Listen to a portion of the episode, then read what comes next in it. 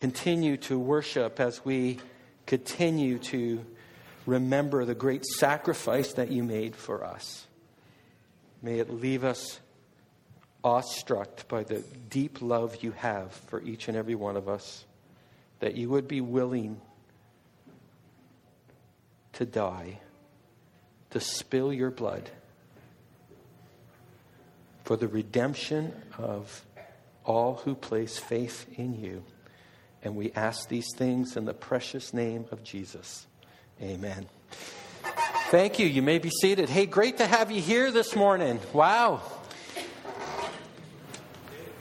Dude, can you, can you say Happy Good Friday? Is that even, yeah. Amen. Amen. Happy Good Friday. Right? Here's, here's the day that we gather together to remember an incredible sacrifice, to remember the crucifixion, and to be reminded of the incredible gift that God gave us to his son, Jesus Christ. Now, when you, when you look at the Bible, it's, it's really quite striking to think about Good Friday. Because when we, when we look at the story of the, of the Bible, we recognize that five days before, and earlier on in the week, Jesus entered Jerusalem to a hero's welcome, to the crowds, you know, praising him and, and, and saying, Hosanna to the one who comes in the name of the Lord, to the Son of David. This, this processional that, that you know, invited Jesus into Jerusalem. And, and if, you, if you read the story, Jesus went and cleansed the temple, and he went and healed people in the temple. And it was this amazing celebration.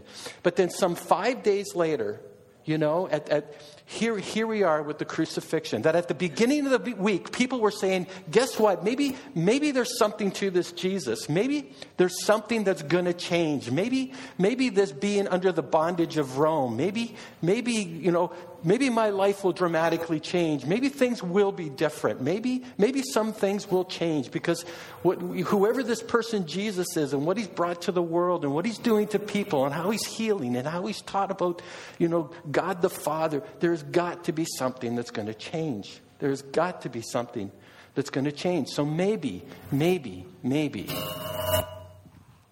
the future of what Jesus is going to bring is something that we can look forward to and rest on. But here we are, some five days later, that Jesus is hanging on a cross. And it's not just any death, it's not just any execution, it's the cruelest execution of all. It's, it's the execution that the Romans used specifically for criminals, for people who had no you know, citizenship, that were, that were seen as the worst of the worst. And here we have Jesus being sacrificed in this particular way.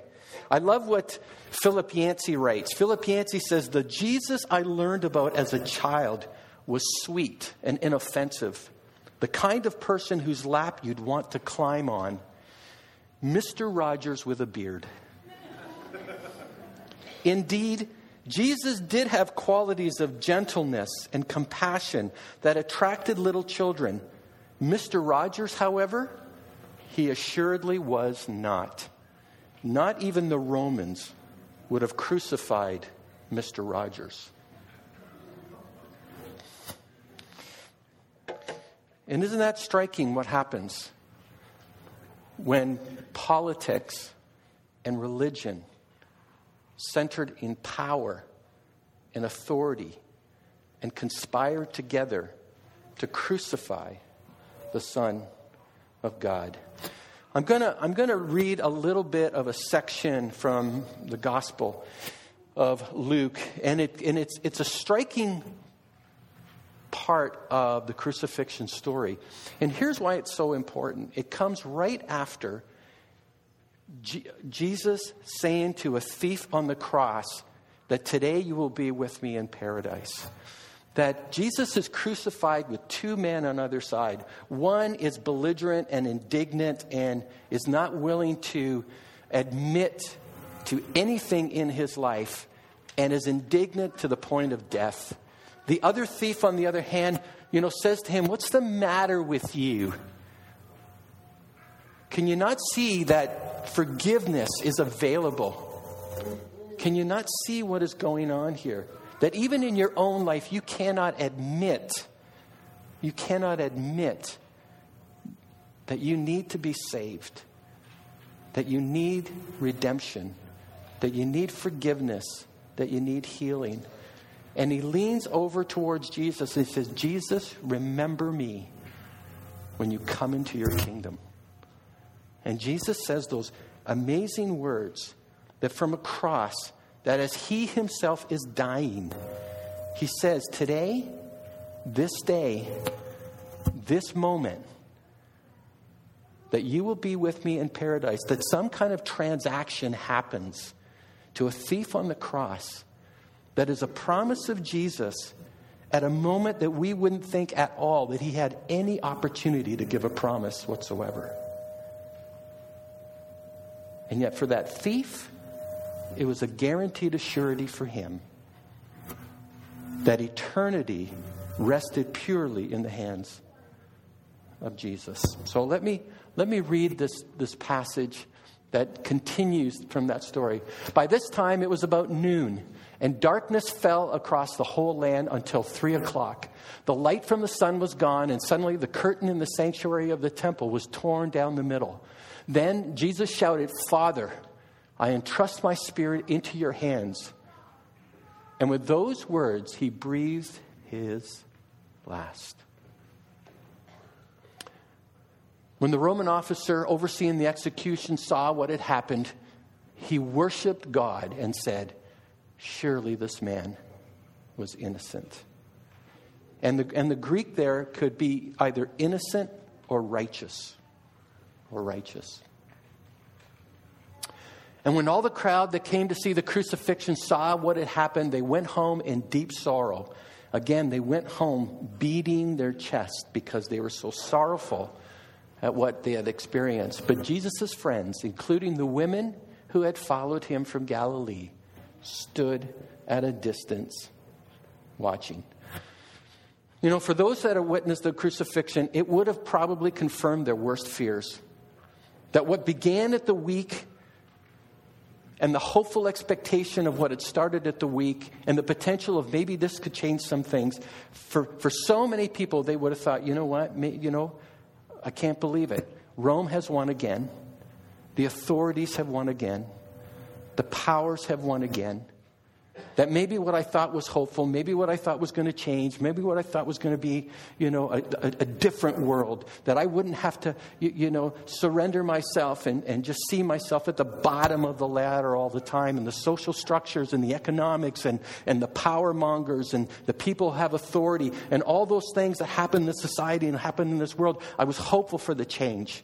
But maybe, maybe things aren't going to change. Maybe things aren't going to be any different. That this, that this is just going to continue what, what we've experienced from here on in, and nothing, nothing, nothing is going to change. Nothing is going to change. That the hopeful Messiah, that the hope of Jesus as the Son of God and everything that he taught was maybe empty words maybe wasn't important. You know what I find so fascinating about God? And I think, I think we all instinctively know this. I think we all instinctively know this. For those of us who have eyes of faith, for those of us that recognize the work of God in our lives, that even in the darkest moments of life, that even in the moments of life where things seem the worst, there's something about God that leaves us with an element of hope. There's something about God that leaves us with a little door that opens, a little crack of light, a little thing that says, You know, I'm here. Do you know that this is difficult? That for all appearances, this is horrific. For all appearances, you, you smell death. For all appearances, nothing seems to have changed. But as God does in typical fashion, God finds a way to give us hope in the midst of the darkest situation possible. And you know, it's embedded in this story. We, we, we can't miss it. It's embedded in this story. You know, we talked about the thief on the cross who, who, who at a moment, we, you never think Jesus would have any power, any authority, any ability at all. And yet, this thief who is deserving of death finds forgiveness and hope in the person of Jesus, who is dying right beside him.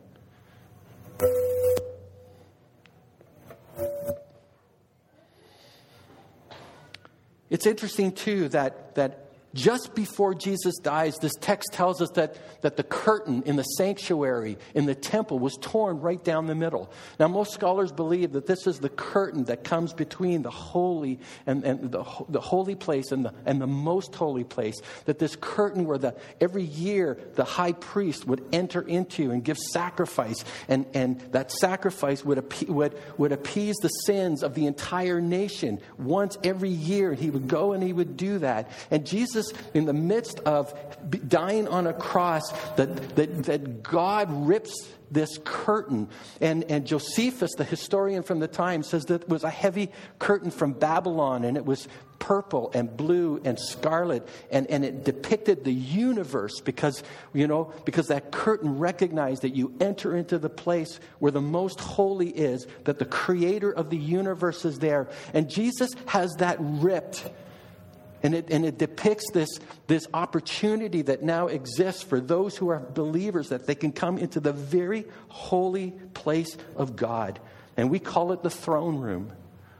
That in the midst of all of that, that something happens. Something happens. What about, what about this Roman centurion?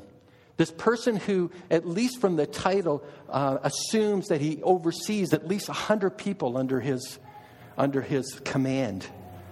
And it implies, too, that this is, this is just a normal day for him. That he oversees his execution, that he has seen this time and time and time again. That this is just another person who, who maybe started an insurrection or started a revolution, who made a threat to Rome in such a way that they wanted to crucify him. But in the midst of it all, he sees what, whatever it is you know, the Bible doesn't tell us what it is about this Roman centurion that makes him go, you know what? This guy was innocent. This man was righteous. That there was something different, different. He didn't hear the cursing, he didn't hear the swearing. He saw the surrender, and it was different. It was different. It was different. And then the friends who are standing at a distance wondering what it's all, how it's all going to unfold.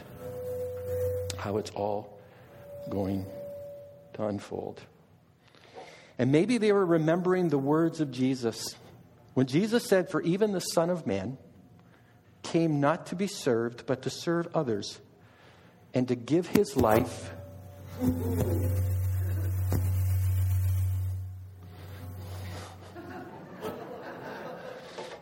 That was for effect. it worked, didn't it? Yeah.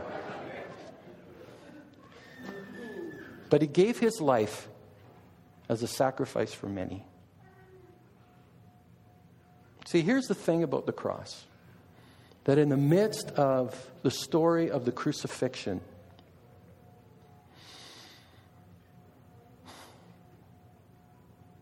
there's two ways to look at it.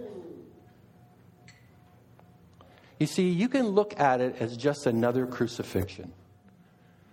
You can look at it as just another person who fell under the authority and the power and, and you know, those who had an agenda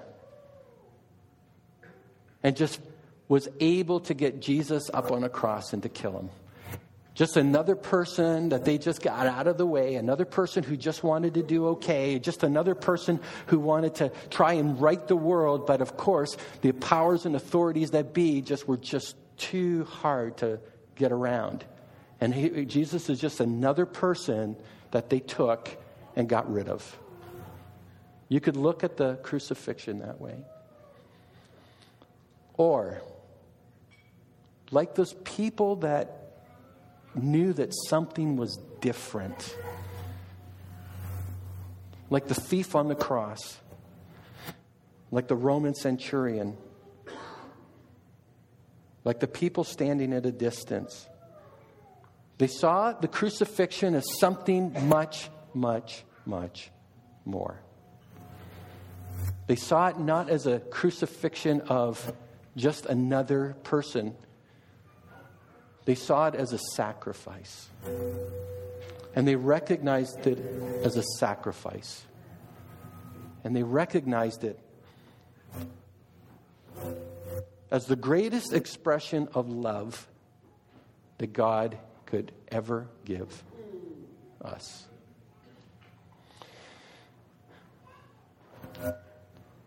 That if we're going to talk about forgiveness, we have to understand it through a sacrifice.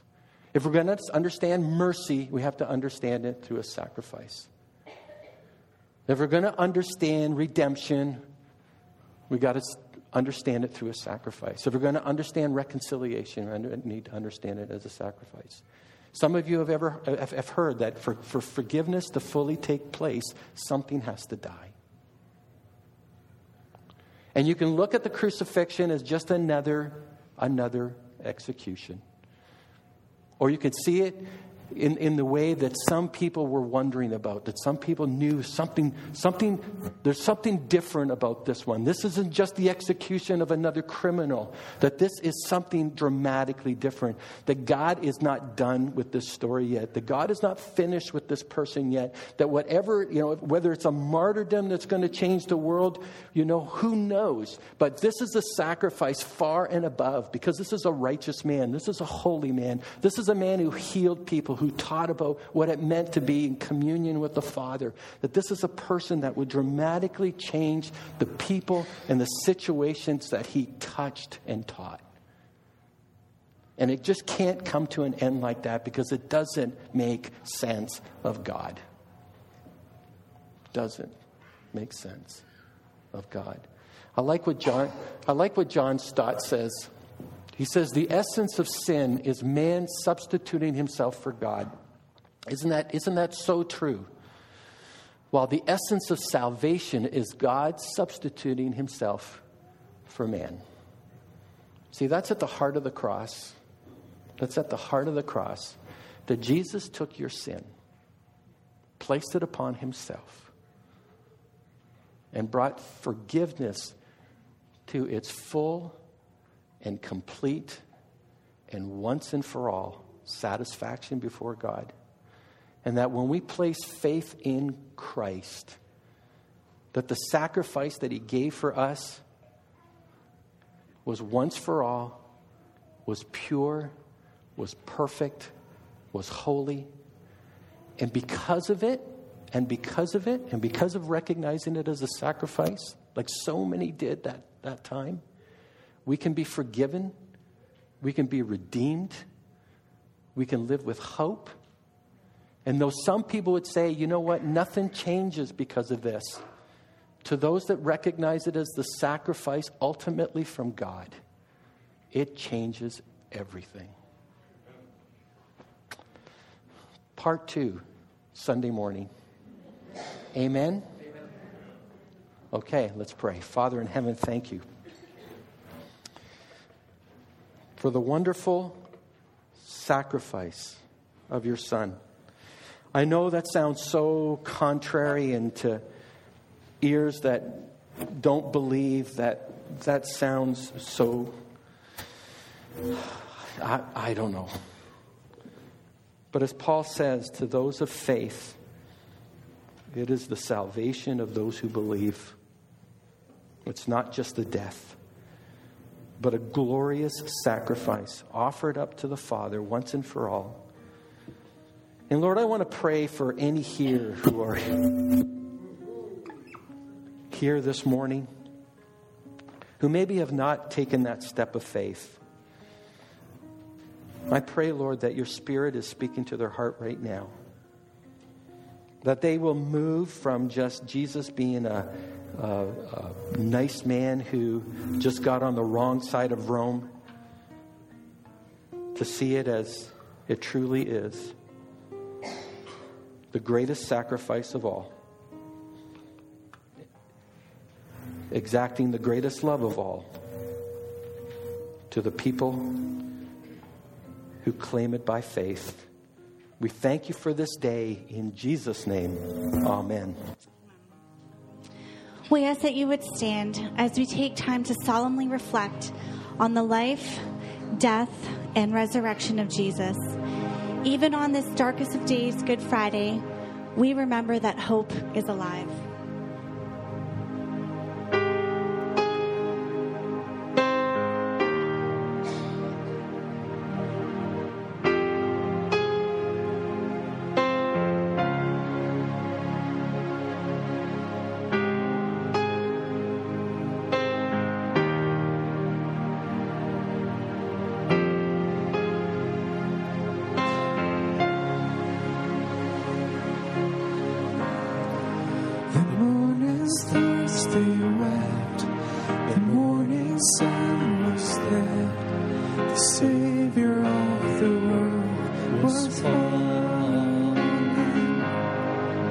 His body on the cross, His blood poured.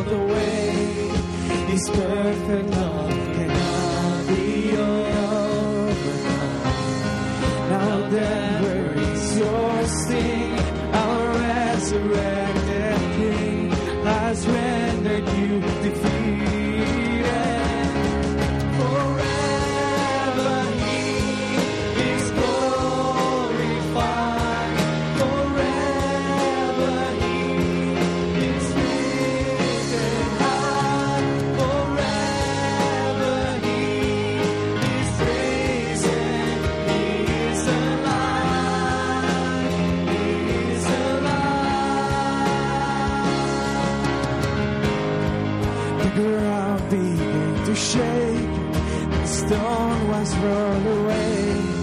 His servant love cannot be overcome.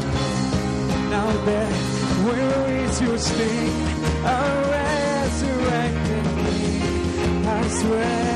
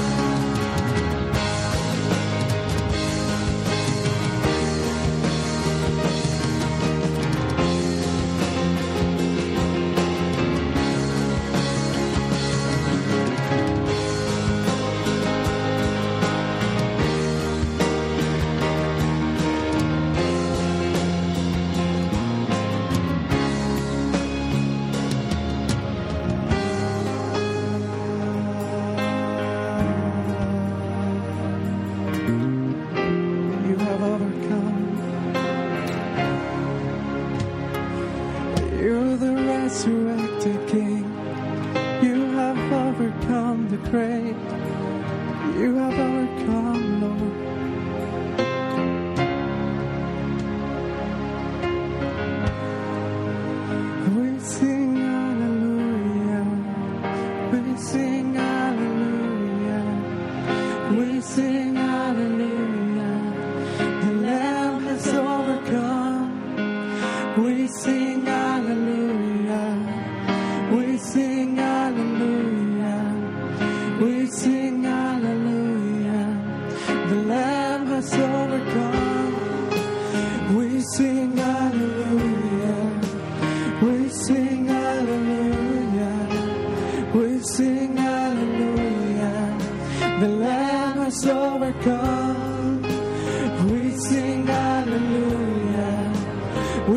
sing hallelujah. We sing hallelujah. The Lamb has overcome.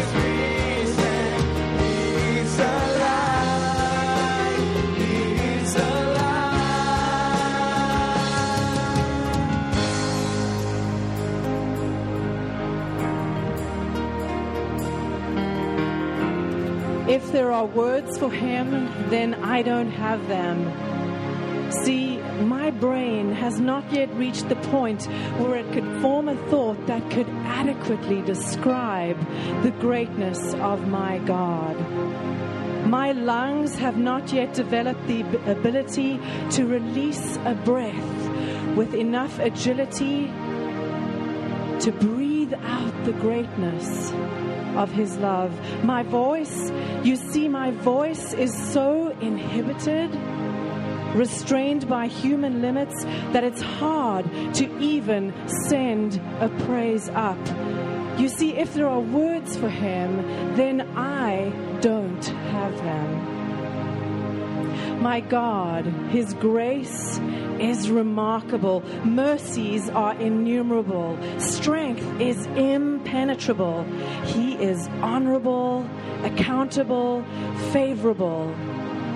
He is unsearchable yet knowable, indefinable yet approachable, indescribable yet personal. He is beyond all comprehension, further than imagination. Constant through the generations, He's the King of every nation. But if there are words for Him, then I don't have them. You see, my words are few, and to try and capture the one true God using my vocabulary would never do. But I use words as an expression, an expression of worship to a Savior, a Savior that is both worthy and deserving of my praise. So I use words. My heart extols the Lord, blesses his name forever. He has won my heart, captured my mind, and bound them both together. He has defeated me in my rebellion, conquered me in my sin. He has welcomed me into his presence, completely invited me in. He has made himself the object of my sight, flooding me with mercies in the morning, drowning me with grace in the night. But if there are words for him, then I don't have them. But what I do have is good news. For my God knew that man made words would never do. For words are just tools that point to the truth. So he sent his son, Jesus Christ, as the Word, living proof. He is the image of the invisible God, the firstborn of all creation. For by him all things were created, giving nothingness formation. And by his word he sustains in the power of his name. For he is before all things and over all things he reigns. Holy is his name. So praise him for his light. The way he persevered in strife, the humble Son of God, becoming the perfect sacrifice. Praise him for his death that he willingly stood in our place, that he lovingly endured the grave, that he battled our enemy, and on the third day rose in victory. He is everything that was promised. Praise him as the risen King. Lift your voice and sing, for one day he will return for us and we will finally be reunited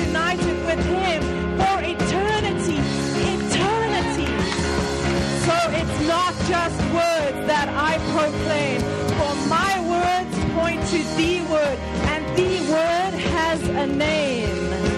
Hope has a name. Joy has a name. Peace has a name. Love has a name, and that name is Jesus Christ.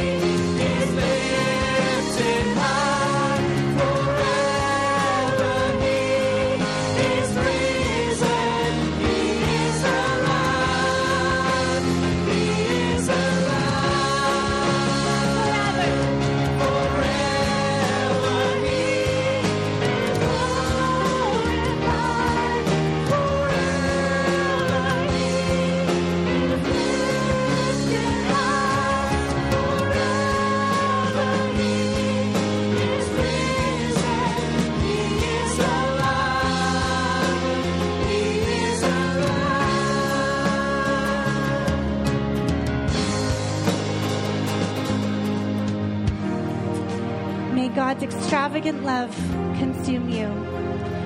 Christ's life and passion inspire you, and the Spirit compel you to do ordinary things with extraordinary love. And the blessing of God, Father, Son, and Holy Spirit be upon you and remain with you always. We go out in peace, in the courage and grace of Christ, to share God's extravagant love. Amen.